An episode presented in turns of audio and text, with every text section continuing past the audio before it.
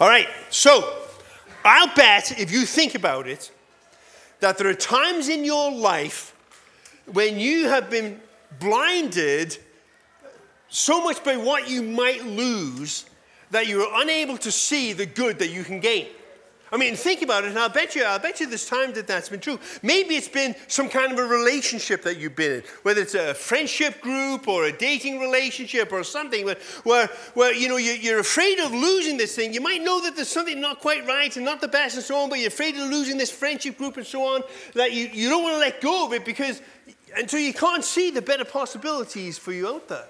Or maybe it's a job that you've been kind of stuck in with, and, uh, you know, but you, you just can't see the opportunities because you get kind of frozen because of fear or debts or who knows, uh, whatever. Or, or, maybe, maybe it's a location. Maybe you are stuck in Hawaii and you didn't realize how much life better is here in Grand Prairie. Who knows? who knows? But I, I bet you there are times when, when you just. Uh, I'm blinded sometimes by the fear of what I might lose that I can't see the possibilities that are available. So last week we dove into this, this great sign. We're going through the Gospel of John, this central sign with the rising of Lazarus when everything's done, and Jesus has this great uh, statement I am the resurrection and the life. Whoever believes in me, though they die, so will they live. All that incredible stuff. And what we're going to do now is we, as we look ahead and see how people respond to the resurrection of a dead man. And the promise of Jesus that, that though we can die, yet we can still live. How is it that people respond to this great act, this great truth? And we're going to see that for many, as we focus particularly on the leadership, they were so blinded by what they were afraid they might lose that they just couldn't bring themselves to see what there was to gain. Now, a couple of weeks ago, when Ed was preaching, he alerted us that one of the things that John does is a great use of irony. And as we read this passage together, you're going to see uh, all kinds of, of irony that John uses to make a bit of a point. So let's take a look at John chapter 11. We're going to start with verse 45. Therefore, Many of the Jews had come to visit Mary and had seen what Jesus did, they believed in him. I mean, that's surely a, reasonable response. You see somebody who's dead, been in the grave for several days, and now they come out, they believed in Jesus. But some of them went to the Pharisees and told them what Jesus had done. Then the chief priests and the Pharisees called a meeting of the Sanhedrin. Now, this is kind of an interesting, here's your first bit of irony. The Sanhedrin, do you know what the Sanhedrin is? The Sanhedrin, 71 guys and they were sort of the religious, legal, administrative rulers of, of, of the Jews. They met in the temple in a place called the, the, the Room of Hewn Stones, and they would decide all of these things. And they were made up, the majority of them were Sadducees. Now, the Sadducees, they were sort of the elite of Israel. The high priest of the Sadducees, they sort of had control of the temple by this time, and kind of the influential families, and, and there were some scribes in there, and there were also some Pharisees, and they weren't, they were kind of like the middle class, but they were, you know, respected by the people. But here's the thing. The Sadducees and the Pharisees, they didn't get along very well uh, because the Pharisees thought that the Sadducees were compromisers, which honestly they were, kind of in cahoots with Herod, who was in cahoots with Rome, and all this sort of thing. Uh, but the big thing that they disagreed with is the resurrection, because the Sadducees, you know the little saying, right? The Sadducees neither believed in the resurrection nor spirits. That's why they are so sad you see, right? So you remember that, okay?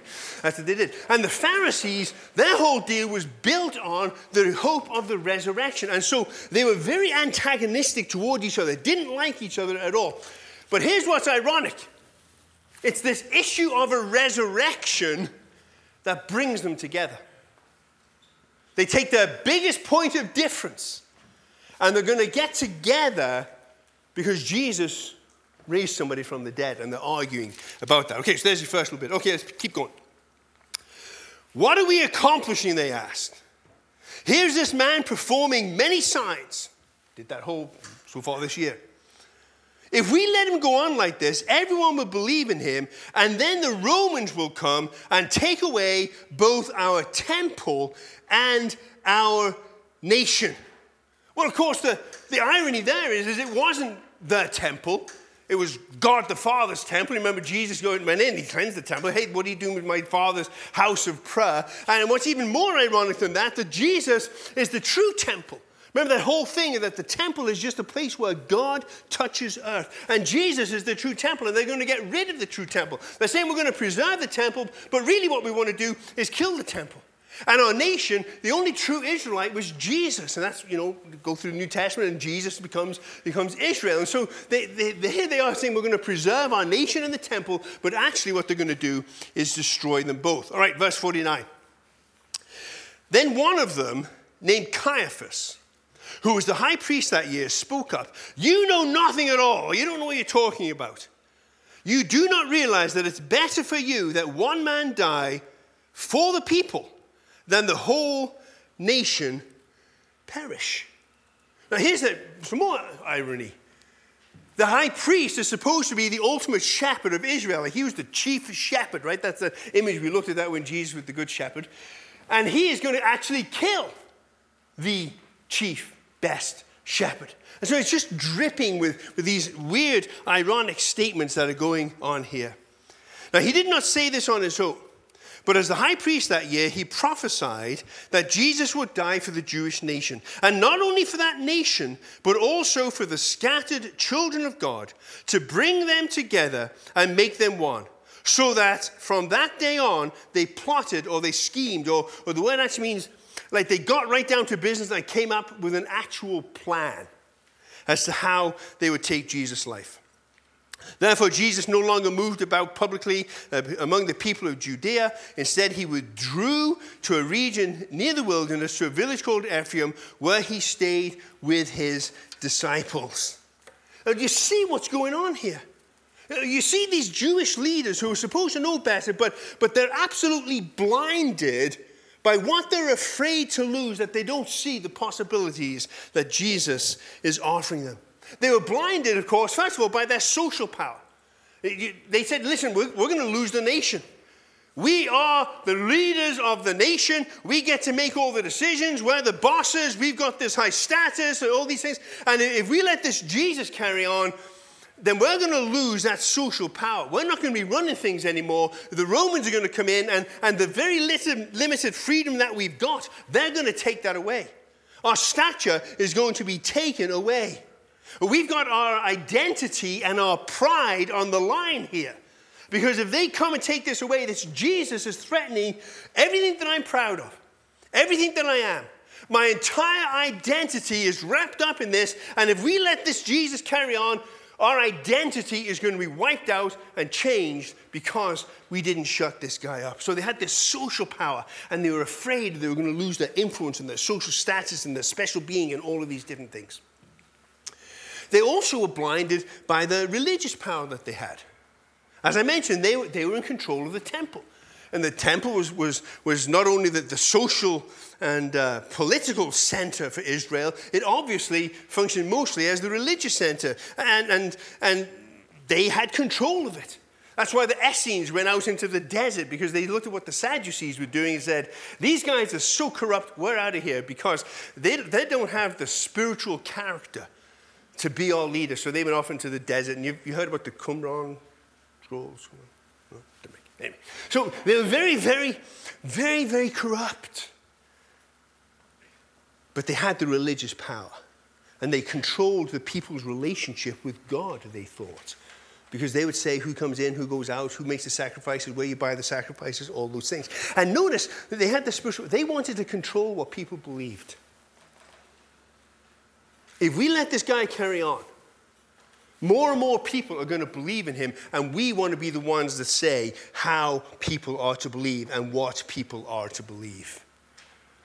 And, of course, Caiaphas,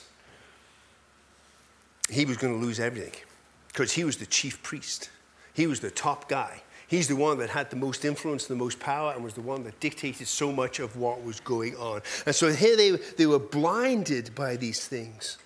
And, and, so uh, when you read it at first, you might kind of wonder why, how, how could they not believe in Jesus? How could, how could this possibly happen that Jesus raises somebody from the dead, makes a big deal of it, makes a big show of it, makes sure he's dead, all that stuff we looked at last week, and they still won't believe in him. I'll tell you why. Because of willful blindness.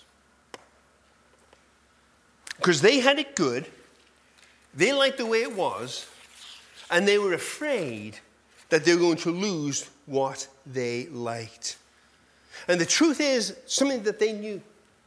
They understood and they knew that if Jesus really is who Jesus claims to be, then everything about my life, everything about our society, everything about my choices, everything about my identity, everything about my priorities, everything about my stature, every single thing of my life has to change if Jesus really is the Son of God, Lord of life over death. Everything changes. Everything's up for grabs. Nothing is the same again. You're going to give them credit. They understand that. It's one of the things that I think in our society we forget. We kind of think you can take, you know, a little bit of Jesus and everything else carries on the same way. Our, our priorities, our identity, our purpose, our, our, our, money, our social structure, our political belief. We think everything just kind of stays the same. No. They understood what we need to understand. If Jesus really is Lord, every single thing in my life changes if that's true. And they were not ready to give that up because their life was good. And so, acting out of self interest, they were blinded by how much more things could be because things were good. Uh, but maybe the greatest irony of all in this whole little story here is what they thought they had, they didn't even really have. In spite of their nations, actions, more and more people believed in Jesus. They didn't have control over whether or not people would believe that Jesus is the Son of God. The nation was not theirs, the nation belongs to God. Israel was God's people, his family, his children. The temple was not their temple, it was the Father's temple. And in 40 years from this time, the Romans were going to come and take it apart brick by brick by brick. If you go there to Israel today, to Jerusalem, you can see the stones are just still piled up there from when the Romans did it there in the 70s. They lost their temple anyway. And this whole thing about the, the, the high priest is kind of interesting. Here's one of the things I learned this week. You notice that little phrase there? Because Caiaphas, he was high priest this year. We probably skipped over it like I have done for many, many decades. Here's the thing a high priest was supposed to be chosen for their lifetime. Once you're a high priest, you're high priest until you kicked off. But what had happened is, by, by this time in history, the high priest was essentially chosen by Rome. Now, what happens is, that, so some of the liberal scholars, when John Rice says he was high priest this year, they sort of accuse John. See, this isn't an authentic letter from John because any Jew would know that a high priest is high priest for life, and so he, because he said it's just a high priest just for this year, you know, it, it's probably not scripture. It's probably he doesn't know what he's talking about. No, no, no. What this is, this is John sticking the knife in the side a little bit. We all know that he's supposed to be the high priest for lifetime, and he thinks he's got this great position. But he doesn't even realize that it's actually Rome who's given him that position. It's actually the people who he thinks is their enemy who's given this position. And there's this irony in here that he's trying to hold on to the high priesthood. But it was very short because Rome dictated in those days who was going to be high priest. And so there's this incredible thing that, that they think they have all of this and they, they're blinded to what Jesus is saying because they want to grab onto something, and what they had was actually an illusion, anyhow. Man, we can fall into that. We can fall into thinking that we've got stuff that we're going to hold on to and we're going to cling to, but really we don't have any control over it.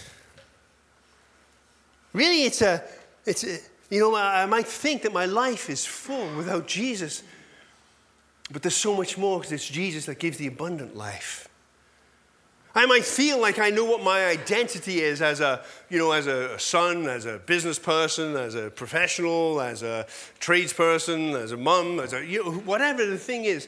And we might think that, that that's, that's all there is and not understand that, yeah, that's true, but your identity in Christ is so much more. And it can be never shaken and it can be never taken away. And it's not dependent upon anybody else or anything else. It is yours forever in Jesus. And it might be that you have a sense of purpose in your life. And it might be a very good purpose. But compared to a purpose that changes the eternity for nations and for people that we love and care about, that purpose is much less than it can be. And so they were blinded to these things. But let's flip it around. Let's imagine that, that they opened their eyes, that we open up our eyes and, and see not, not the things that we're clinging to, but the possibilities, the probabilities, the guarantees that Jesus gives us. Uh, the first one is the most obvious at all because this whole thing came up because Jesus rose Lazarus from the dead. If they would open their eyes, they'd understand that they would have a Savior with power over death. We all die.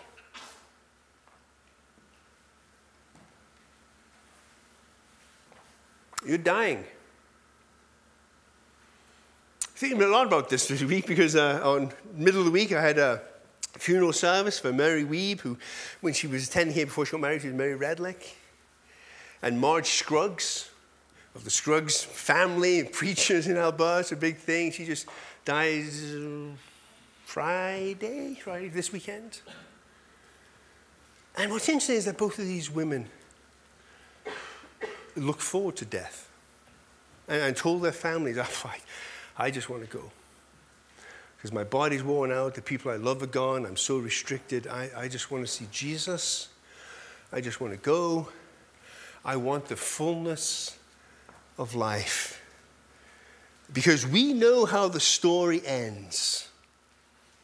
No more fear in life or death. And there's this marvelous reality that no matter what goes on in life, I, would just love that we still, the songs we were singing today just lined right up. It's almost like God, good job. You know, one of my, one of my favorite passages of scripture, um, I mean, the problem is every passage of scripture becomes your favorite after you spend enough time with it? But, but in, in 1 Corinthians chapter 15, you know, that's the great resurrection passage. And Paul is writing about uh, these bodies which fail, which get diseased, which wear out, how it's perishable, and how it's going to be exchanged for something that lasts forever. And this is what he says For the perishable must clothe itself with the imperishable, and the mortal with immortality. It's not just a spirit floating around up there on the clouds, it's, it's, it's a body, but it's a different kind of body. And when the perishable has been clothed with the imperishable, and the mortal with immortality, then the saying that is written will come true. And here's this awesome part Death has been swallowed up in victory. Where, O oh death, is your victory? Where, O oh death, is your sting. Because we follow the one who is the Lord of life and death and life again. And you can gain that. But they were blind to it. The other thing, if they would just have their eyes open, they'd understand that they would have the reality of the presence of God and an intimate relationship with Him. I mean, that was the whole thing about looking after the temple. As I said, the temple and the Holy of Holies was the place where God was present on earth, and they wanted to preserve that, and they didn't understand that Jesus is saying, Listen, you can have my presence with you and amongst you wherever you are all of the time. For where two or three are gathered in my name, there I am present, the living God, the Lord of life, in your midst, with you, in your conversation, in your life, in your decisions, in your joy, in your sorrow, in your worry, in your your fear, in your victory. I, Jesus, am present right there with you. And not only will I be there amongst you, but I will send my spirit and I will dwell within you. Because you gathered people are the temple of the Holy Spirit. And you, follower of Jesus in yourself, are the temple of the Holy Spirit. And so if you're thinking about you want the presence of God, you don't have to go to Jerusalem anymore. Because I'm going to be right there with you. And you don't even have to be, you know, in a worship service. I'm going to be dwelling in your heart as you follow me. Then, if they'd open their eyes, and if I will open my eyes, and you will open your eyes, you'll see the true high priest. Not the Caiaphas who is corrupt, and even his fellow believers who were sincere in their following had to say, like, this guy is just bad news. Instead, we will get the true high priest. I get to slide in a bunch of my favorite passages on this thing. And I love the book of Hebrews. You know, if you want to do an interesting study, do a study on Jesus as the high priest in the book of Hebrews. It's, it's a great thing. And listen to this marvelous passage of scripture, which you hear me kind of quoting quite a bit. Therefore, since we have a great high priest, a priest is, a priest is somebody who bridges, okay, between people and God. That's what a bridge is, okay?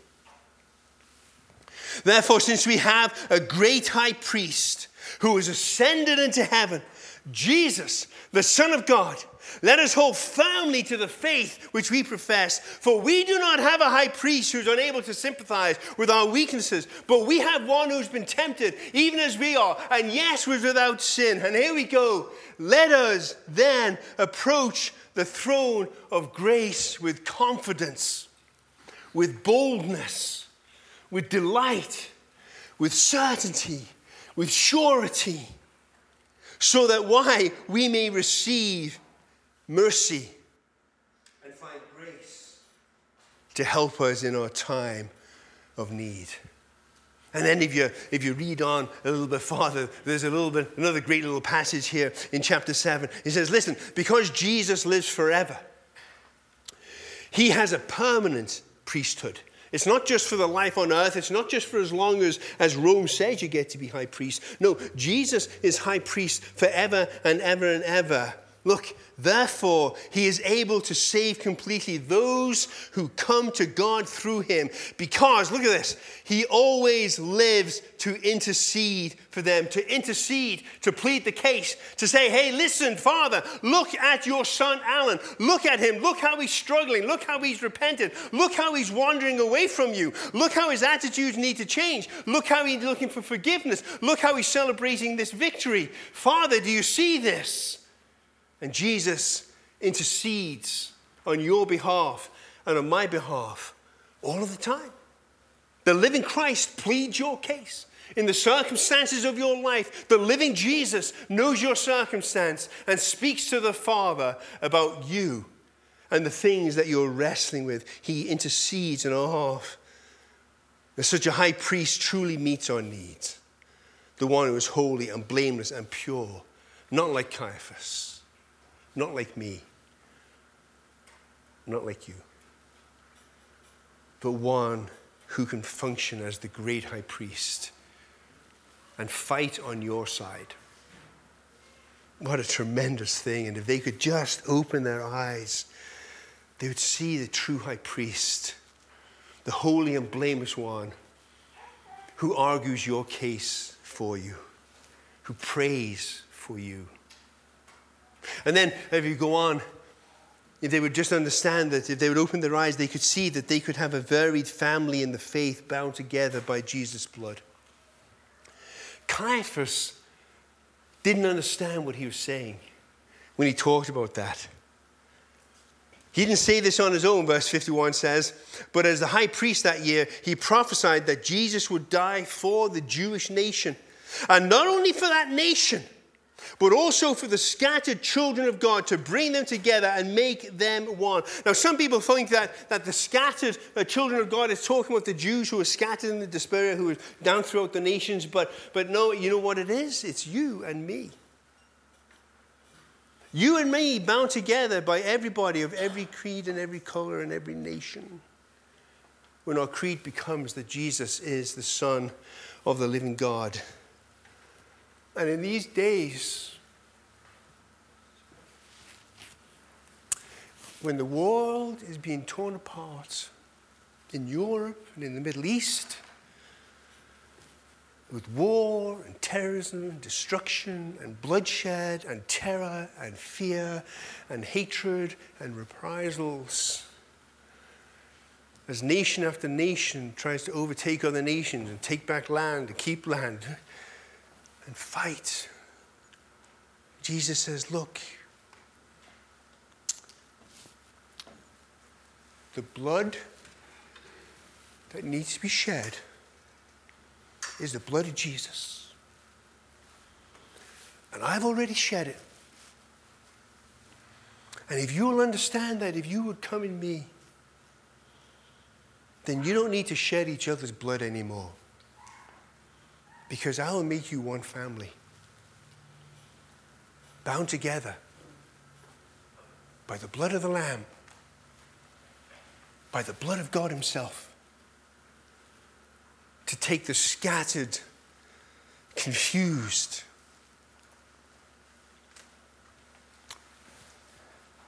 children and bring them together as one. And then, if they would open their eyes, that they would see that there's a ministry for God in spite of ourselves, a purpose for us that's beyond ourselves. Rick Watson, his lecture on this passage, he goes on and on a big deal about, about how, look at Caiaphas, this, this corrupt guy, this guy that, that you know, was going to be the enemy of God and, and was in cahoots with Rome and you know, just a political maneuver and you know, two-faced and all of these different things. This guy that had God flow through him to bring about his purposes. And what goes on and talks about all the people in Scripture, not all of them, but a bunch of them in Scripture, were, were, were people who are broken and, and uh, misaligned and, and selfish and, and all of this stuff, and yet God flows through them. And it's true for us. That no matter what, God can use us to achieve his purposes. So we must not let our past or our weaknesses blind us to the way that God can flow through us and bring about his kingdom of grace in the lives of the people that are around us. We can't let our failures stop us and be afraid to reach out and try and touch somebody with grace because we messed up last time we tried to do it. Or because they know the problems in our life, or they know the sin or whatever. God says, No, no, no, you need to understand that, that I use broken people. And often I'll use them even in the midst of their brokenness. So don't let your past, don't let your present, don't let your commitments, don't let your full schedule, don't let your fears hinder you from saying, Yes, Jesus, Holy Spirit, flow through me. I know I've got all of this stuff going on, and everybody around me know that I've got all this stuff going on too. But that's part of your glory, is that He flows through us even when we've got stuff going on. That's God's grace. It's so easy to be blinded what may be because we are afraid to let go of what we have. So I just want to finish off by just giving us some time to reflect. And to just ask the Holy Spirit, maybe He wants to show us a little bit about something that I'm so afraid of losing that I'm blinded to what could be. Maybe it's some commitment. Maybe it's a job. Maybe it's an unhealthy relationship. Maybe it's some belief about yourself or, or other people. Maybe it's your sense of, of identity and, and who you are, who you've been told you are. Or maybe it's the big one that you think you're the Lord of your life and the boss of your destiny. And the Holy Spirit just needs to realize that, oh, no, you're not. So I know, Melissa, can you do a little bit? So let's just take some time and just ask the Holy Spirit, Lord, is there something that is blinding me because I've got a hold of this? And I'm afraid to let go of it, and so I can't even see what you have for me in the future. Let's just pray a little bit, and then I'll close after you've had a time to meditate.